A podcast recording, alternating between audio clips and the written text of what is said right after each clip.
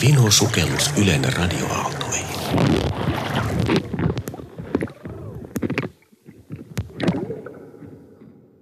Ja nyt Oke Tuuri vastaa kysymykseen, miltä kuulostaa musikaalinen kurlaus.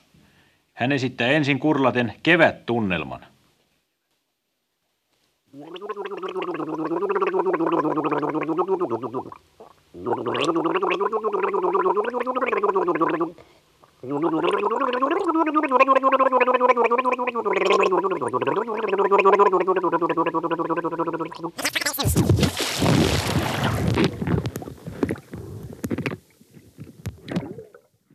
Tämä taidonnäyte oli vuodelta 1954 ohjelmasarjasta Toiveiden tynnyristä. Ylen radioarkistosta löytyy paljon tavalla tai toisella merkittäviä äänitteitä. Löytyy myös paljon niin sanottua absurdiakamaa, oman aikansa ilmiöitä. Tämä äskeinen menee varmaankin jälkimmäiseen kategoriaan. Mutta mikä ylipäätään tekee äänitteestä merkittävän? Miksi kutakin aikaa on tärkeää dokumentoida? Tuottaja Karisto? No ajankuvat on, on tärkeitä. Meidän on, on tosi vaikeita kuvitella nyky, nykyajasta käsin, että millaista elämää on ollut joskus menneisyydessä kymmeniä vuosia sitten. Ja tällaiset niin kuin vanhat ohjelmat, arkistohjelmat, ne antaa edes pieniä viitteitä siitä, millaista elämää on ennen ollut. Ja näin on käynyt sitten, että Yle on luonut arkistoonsa erilaisia helmiä, suorastaan kulttiohjelmia – ne on tietenkin muuttuneet kulteeksi vasta sitten myöhemmin ja saaneet uusia merkityksiä. Mutta ei se kulttius niiden ohjelmien tärkeyttä ole vähentänyt ollenkaan, vaikka ehkä jotkut sitten kuulostavatkin meidän korvissa nykyään oudoilta tai ehkä absurdeilta. Mutta paljon on sellaisia kulttiohjelmia tai helmiä, jotka eivät ikinä päädy arkistoon, koska suorat lähetykset, vuosikymmenten varrella, nehän ovat tulleet ja menneet, eivätkä taltiudu mihinkään. Että sikäli, sikäli meidän kuvamme sitä menneisyydestä on tietenkin arkistojen pohjalta hieman ohut. Mutta hyvä, että edes on tämän verran tietoa menneestä. Yksi Yleisradion kansainvälisesti merkittävimpiä äänitteitä on Hitlerin ja Mannerheimin välinen keskustelu vuonna 1942. Sen äänitti salaa Yleisradion ääniteknikko Thur Dameen Marskin 75-vuotis syntymäpäivillä. Äänite on tiettävästi ainoa maailmassa, johon on tallentunut Hitlerin puheääntä epävirallisessa tilanteessa. Toimittaja Eero Saarenheimo tarkasteli keskustelua ohjelmassaan vuonna 1966. Tämän jälkeen keskustelussa käsiteltiin hyökkäystä Ranskaan. Hitler itse oli aikonut hyökätä jo syksyllä 1939. Hänen mielestään sateet tuolloin pelastivat Ranskan. Seuraava kohta, jossa Hitler mainitsee osoittaneensa kenraaleilleen, ettei panssari- ja lentoasetta voitu sadessään johdossa tehokkaasti käyttää hyväksi, on hiukan epäselvä. Emme tiedä tarkasti, olivatko kenraalit pidätelleet Hitleriä vai tahtoiko Hitler tässä jälkikäteen vihjaista, että hän itse oli koettanut hillitä kenraaleitaan. Wir sind im Herbst 1939 immer vor der Frage gestanden, ich wollte unter allen Umständen angreifen und ich war überzeugt, dass ich in sechs Wochen mit Frankreich fertig werden. Aber es war die Frage, ob man sich bewegen kann.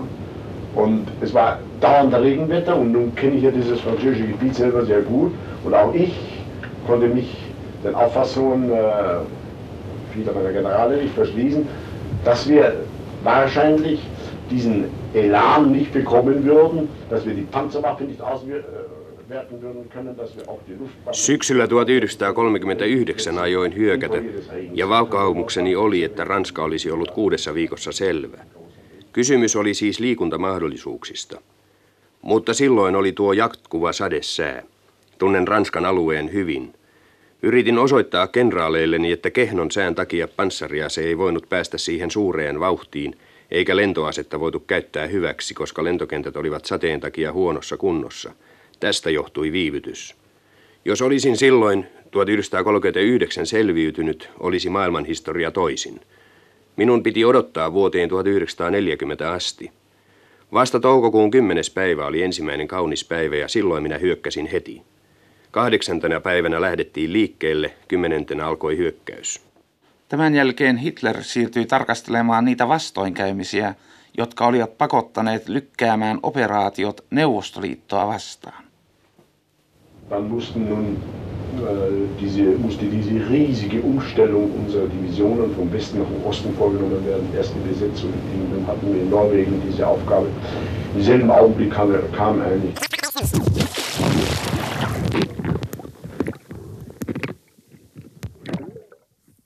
Mielenkiintoinen äänite on myös Sibeliuksen ainoa radiohaastattelu vuodelta 1948. Haastattelijana Sibeliuksen kotona Ainolassa toimi Kalevi Kilpi, joka oli naimisissa Sibeliuksen tyttären tyttären kanssa. Itse haastattelu on julkaistu monessa paikassa ja löytyy muun muassa Ylen elävästä arkistosta, mutta seuraavaksi kuulette tästä haastattelusta materiaaliäänitettä, jossa myös Aino Sibelius on äänessä.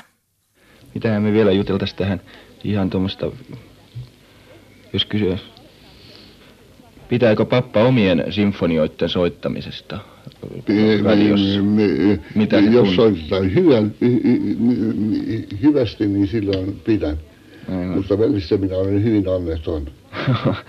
niin, niin. Vasta, vastikään kuulin Saksasta hyvin eh, huonosti soittavan me- me- minun eh, neljättä sinfoniaani. Niin, niin. Jos me kuunnellaan tämä nyt. Kuule, aja tämä, ra- tämä radion kautta se, mitä nyt tuli. Niksauta, jos se on, kuuluu hyvin.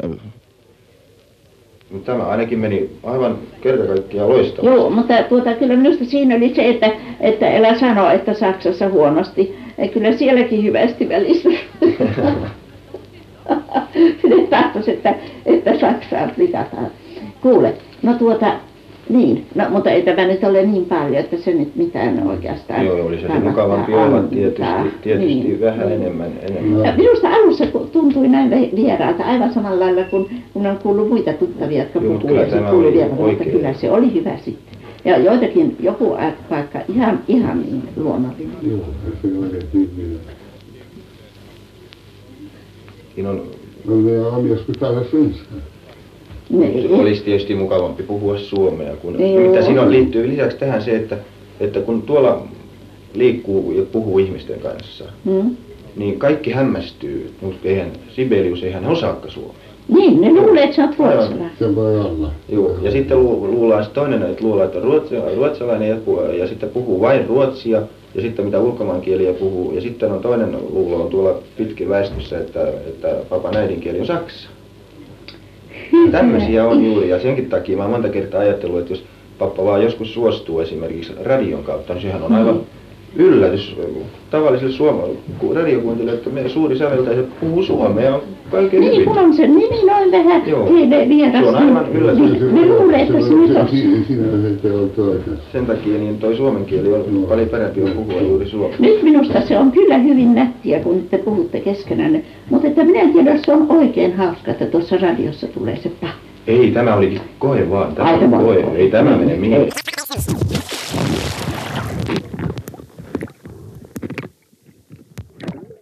Ja sitten hieman toisen tyyppisiin arkistojen helmiin. Tämä on kuun tarinoita meidän ajaltamme. Tarua ja totta mikrofonikuvina järjestänyt Alexis af Enhelm vuodelta 1939.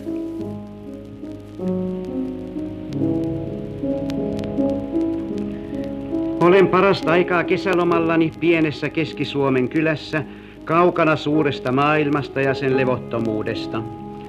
On ilta ja taivaalla näen vanhan ystävän, jota vuosikausiin en ole ehtinyt tervehtiä, en ihailla, en ihmetellä. Katulyhdyt ja reklaamivalot ovat hämmentäneet sen säteet. Suurkaupungin pauhina ja melske ovat häirinneet sen hopeaisen äänen kantamat sanat, ja jylhät kivimuurit ovat nousseet meidän välillemme. Mutta tänä iltana näen sinut jälleen sinä ystävä nuoruuteni ajoilta ja muistelen kuinka usein olen kohottanut katseeni sinuun.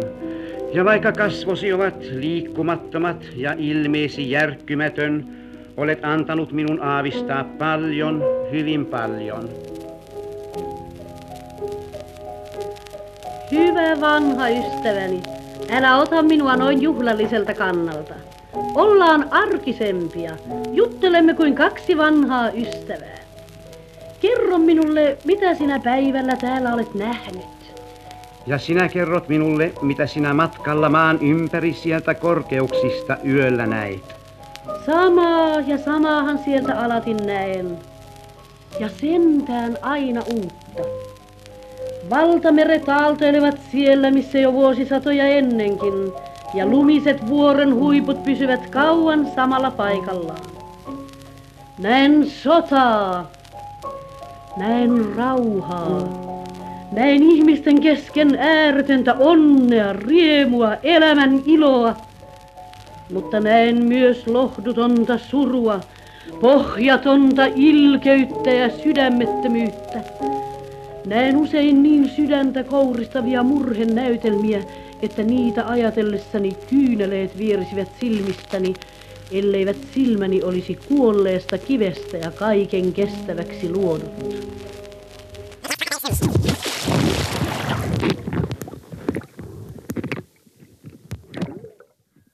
Tämä oli vasta alkusoitto ohjelmaan, jossa kuu kertoilee tarinoita levottomasta maailmasta. Toinen omalaatuinen arkistojen helmi on Matkalla vuoteen 2030. Tämä kolmeosainen ohjelmasarja koostuu eri alojen asiantuntijoiden värikkäistä tulevaisuuden ennustuksista ja avaruusajan äänikulisseista.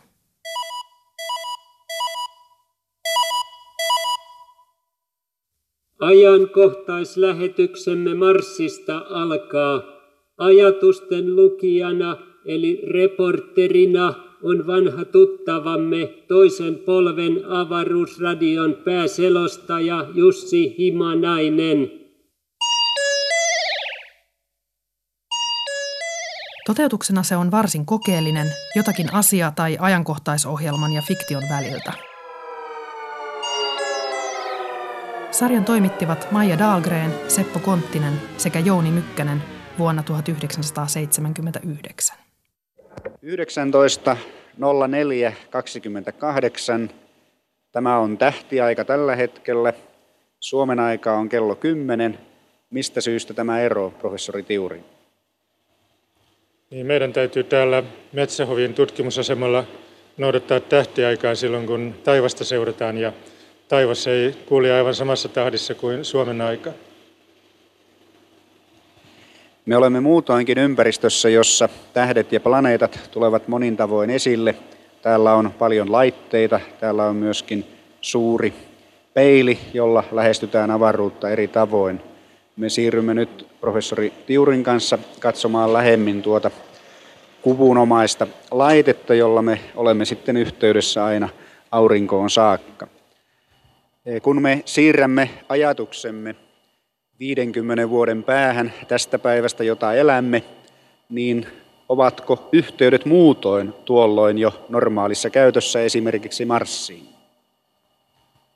Marsissa varmasti silloin on jo muutamia ihmisiä, mutta uskoisin, että ihmiskuntaa on siirtokunnissa avaruudessa enemmän ja niihin on helpompi päästä ja niihin pidetään yhteyksiä.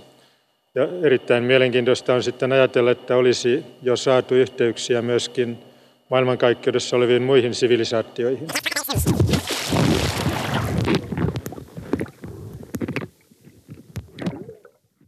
Ensi kerralla sukellamme vinosti luontoon, mutta lopuksi vielä Emma Valssi kurlaten.